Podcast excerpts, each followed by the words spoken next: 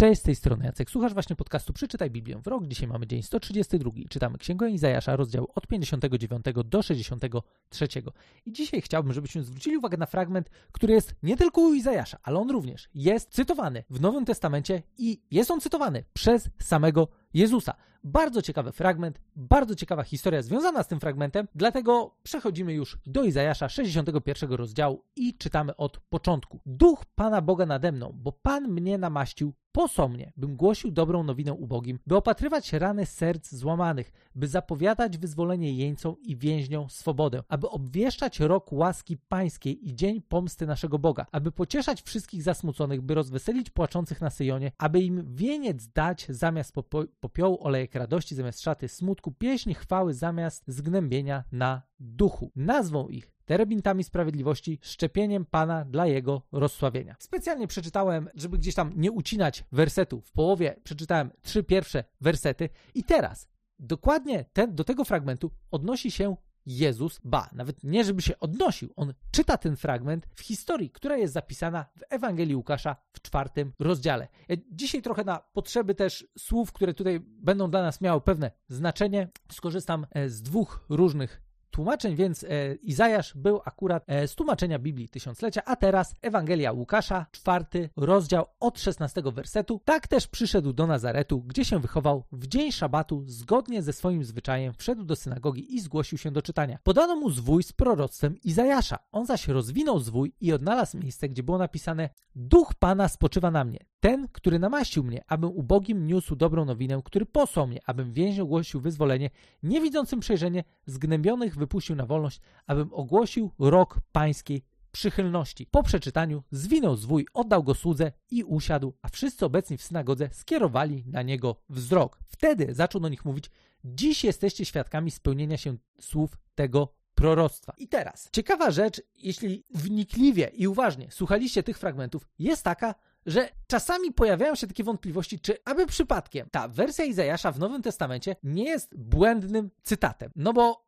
chociażby jedna taka rzecz oczywista, która może nam stosunkowo łatwo rzucić się w oczy, to jest kwestia tego, że Jezus czyta Izajasza, w którym jest napisane o tym, że ma przynieść niewidzącym przejrzenie, czego zwyczajnie u Izajasza w tym tłumaczeniu, które wcześniej czytaliśmy, nie ma. I to nie jest tak, że specjalnie wybrałem tłumaczenie, w którym tego nie ma. Kwestia tutaj jest taka, i to jest w większości przypadków, kiedy mamy takie sytuacje, że na przykład porównujemy sobie faktycznie cytaty starotestamentowe w Nowym Testamencie, że jeżeli coś nam nie gra, to jest jeden klucz, który w większości przypadków się sprawdzi i tym kluczem jest Septuaginta. Septuaginta, tudzież tłumaczenie 70, jest to greckie tłumaczenie Biblii hebrajskiej, które funkcjonowało już w czasach Jezusa. I teraz Jezus całkiem spokojnie mógł czytać z Biblii hebrajskiej. Wydaje mi się, że niekoniecznie był taki powód, żeby miał czytać z greckiego tłumaczenia i miał czytać po grecku, ale pamiętajmy o tym, że Nowy Testament był po grecku z kolei napisany.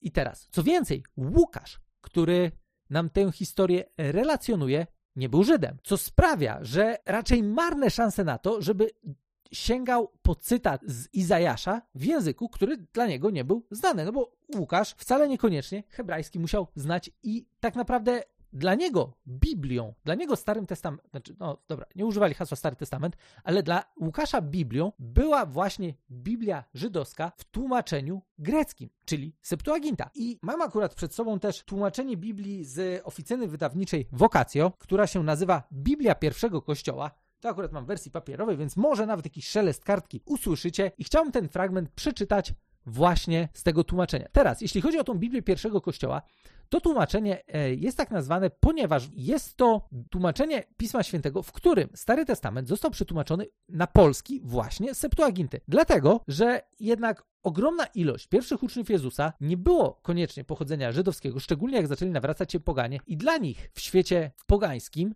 jakakolwiek wersja Starego Testamentu, która była do ogarnięcia, to była właśnie wersja grecka, a nie wersja hebrajska. Więc możemy sobie spokojnie przyjąć, że dla pierwszych chrześcijan tak naprawdę taką Biblią, z której korzystali, była właśnie Septuaginta. To był, było to, co my dzisiaj nazwalibyśmy Starym Testamentem, oni tak tego nie nazywali. Dla nich to były pisma żydowskie, Biblia żydowska właśnie w tłumaczeniu greckim. I teraz, tutaj 61 rozdział Izajasza od początku jest przetłumaczony w następujący sposób. Duch Pana nade mną, dlatego On mnie namaścił, wysłał mnie, abym ubogim przekazał radosną nowinę, abym uzdrowił poranionych w sercu, abym uprowadzonym do niewoli zapowiedział wyzwolenie, a oślepłym odzyskanie wzroku, abym ogłosił rok łaskawego przyjęcia u Pana i dzień odpłaty, no i tam dalej jest napisane. No i teraz, jedną zagadkę mamy już rozwiązaną, jeśli chodzi o samą kwestię cytatu, bo widzimy też, że właśnie w tłumaczeniu Septuaginty pojawia się kwestia ludzi oślepłych, którym zapowiadane jest przywrócenie wzroku. Więc jedną rzecz już mamy ogarniętą, choć moglibyśmy jeszcze ewentualnie przedstawić drugą wersję tego, co tutaj mogło się wydarzyć, mianowicie to, że e, zwyczajem rabinów było to, że oni mogli czytać Biblię i jednocześnie ją w pewien sposób komentować i tutaj też byłaby taka opcja, teoretycznie, w ramach której Jezus właśnie będąc e, jednym z żydowskich rabinów, e, mógł zwyczajnie e, z tej opcji skorzystać, gdzie po prostu ten komentarz z jego strony się pojawił w trakcie czytania tekstu. No i teraz to też nie jest tak, że gdyby tak się zdarzyło, to byłoby jakieś bardzo problematyczne. Po pierwsze, dlatego, że e, to było zwyczajem, więc to dla Żydów nie było jakimś tam zaskoczeniem, że coś takiego może się wydarzyć. Po drugie, sama kwestia właśnie przywracania wzroku też pojawia się w innym miejscu Izajasza, mianowicie w rozdziale 42, gdzie e, wersety 6 i 7 brzmią następująco: Ja Pan powołałem Cię w sprawiedliwości, ująłem Cię za rękę, strzegę Cię i czynię pośrednikiem przymierza z ludem i światłem dla narodów, abyś niewidzącym pootwierał oczy, wyprowadził więźniów z zamknięcia i przywrócił wolność siedzącym w ciemnościach. Więc tutaj nie tylko, że mamy otwieranie oczy niewidomych, ale to też jest właśnie w kontekście wyprowadzania czy uwalniania więźniów. Więc taka opcja też jest, e, ale tak jak też wspomniałem, jeśli chodzi o większość takich zagadek, jeśli chodzi o cytaty i o to, na ile one precyzyjnie są e, użyte w Nowym Testamencie, to e, spokojnie możemy sprawdzić sobie właśnie chociażby Biblię pierwszego Kościoła, gdzie mam polskie tłumaczenie Septuaginty i tam możemy sobie porównać, gdybyśmy chcieli tam bardziej dogłębnie sprawdzić, do jakich to tekstów autorzy nowotestamentowi się odnoszą. No ale jest jeszcze jedna rzecz, która jest dla mnie równie ciekawa, jeśli chodzi o sam, sam ten fragment. Bo oto Jezus wygląda na to, i dokładnie tak to jest zapisane w relacji Łukasza, że uciął ten fragment w połowie zdania. Nie przeczytał go do końca, czy wiadomo, możemy ustalić, gdzie tam był koniec. Ja, tak jak wam wspomniałem, też trochę więcej przeczytałem właśnie czytając e, tą pierwszą wersję, to tłumaczenie z Biblii Tysiąclecia, e, po to, żeby gdzieś tam pokazać trochę szerszy kontekst, ale też właśnie, żeby nie urywać w połowie wersetu. Nie, żeby to miało jakieś znaczenie, bo tak jak mówiłem też, tak naprawdę Jezus jak otworzył zwój, to tam nie było w ogóle wersetów, więc to jest, jakby jedna kwestia. Te zwoje, z których to było czytane, to, to tak naprawdę był, był gdzieś tam ciąg tekstu. Pewnie był w jakiś tam sposób podzielony, w sumie nie chcę tutaj ten temat jakoś bardzo dyskutować, bo nie badałem tematu tak dokładnie, ale ogólnie podział na rozdziały, wersety, on się nam pojawiał. Później dla ułatwienia to, to na pewno nie jest tak, że Biblia była właśnie w ten sposób pisana. To, to z całą pewnością. Ale teraz tak, kiedy Jezus cytuje ten fragment u Łukasza, no to dzieje się ciekawa rzecz, bo Przeczytam go jeszcze raz. Duch Pana spoczywa na mnie, ten, który namaścił mnie, abym ubogim niósł dobrą nowinę, który posłał mnie, abym więźniom głosił wyzwolenie, niewidzącym przejrzenie, zgnębionych wypuścił na wolność, abym ogłosił rok pańskiej przychylności. I tutaj tak naprawdę zostało urwane zdanie, które później jest kontynuowane, które właśnie u Izajasza jest kontynuowane w następujący sposób i dzień pomsty naszego Boga. I teraz to jest bardzo ciekawa rzecz, bo Jezus pokazując i mówiąc też to, że ten fragment odnosi się bezpośrednio do niego, pokazuje właśnie swoją misję. Pokazuje to, że on przyszedł w bardzo konkretnym celu na ten świat i tym celem było to, aby przynieść nadzieję, aby przynieść wolność tym, którzy wolności nie doświadczają, aby, tak jak też w innym tłumaczeniu jest napisane, czy przetłumaczone, aby opatrzyć serca tych, który, które są złamane. Więc tak naprawdę widzimy tutaj, jaka była misja Jezusa i jak on widział swoją misję, kiedy pierwotnie był na ziemi. Niemniej jednak, czy to znaczy, że to jest wszystko i że ta druga część nas w żaden sposób nie dotyczy? No, znaczy to tyle, że wygląda na to, że Jezus zostawił opcję tego, że ja tu jeszcze wrócę i zaprowadzę porządek. Więc my dzisiaj żyjemy w czasach, w których możemy skorzystać z tego, że właśnie doświadczamy roku łaski pańskiej, roku Bożej przychylności. I oczywiście wi wiadomo, nie chodzi tutaj, że nie wiem, w tym roku, to tak, to tak jest, ale tak naprawdę ten okres związany z przyjściem Jezusa i z czasami, które po tym nastąpiły, których my dzisiaj jesteśmy częścią, tak naprawdę wciąż jest czasem Bożej przychylności. Co znaczy, że my dzisiaj możemy właśnie spokojnie, swobodnie, w taki sposób patrzeć na to, co Bóg ma dla nas. Bóg chce, żebyśmy doświadczyli mocy dobrej nowiny, aby rany serc złamanych zostały opatrzone, aby ludzie, którzy nie doświadczają wolności, mogli tej wolności doświadczyć, aby otwierać oczy tych, którzy jeszcze nie widzą. I często tak jest, jeśli chodzi o tą samą kwestię właśnie tych, tego otwierania oczu. Powiem wam szczerze, nie wiem jak wygląda w twojej sytuacji kwestia wiem, tego, jak postrzegasz Boga, ale rozmawiałem ostatnio z takim znajomym, który doświadczył, ja bym tutaj użył słowa nawrócenia, takiego naprawdę poważnego doświadczenia Boga. I co ciekawe, on w zasadzie przez całe swoje życie postrzegał się jako osobę wierzącą. Był bardzo zaangażowany i tak dalej. Ale gdzieś, wiecie, drążył, drążył, czytał, czytał. E, Biblia była dla niego bardzo ciekawą lekturą i często nawet, kiedy rozmawialiśmy na temat wiary, to ja miałem takie poczucie, że w zasadzie, jeśli chodzi o to, czym Ewangelia jest, no to ja powiedziałem już wszystko. Nie wiem, stary, nie wiem jeszcze, co mogę ci powiedzieć. I z drugiej strony miałem gdzieś takie poczucie, że niby rozumiem, ale w sumie to nie wiem. Z jednej strony rozumiem słowa, które kierujesz do mnie, ale wciąż nie bardzo kumam, o co w tym chodzi. I co ciekawe, jakoś niedawno zauważyłem, że rzeczywiście zaczął on mówić o sobie, że, że naprawdę ogarnął sobie wiarę, że doświadczył takiego potężnego odnowienia swojej wiary, czy mówię, nawet bym się tu szarpnął na słowo właśnie nawrócenia.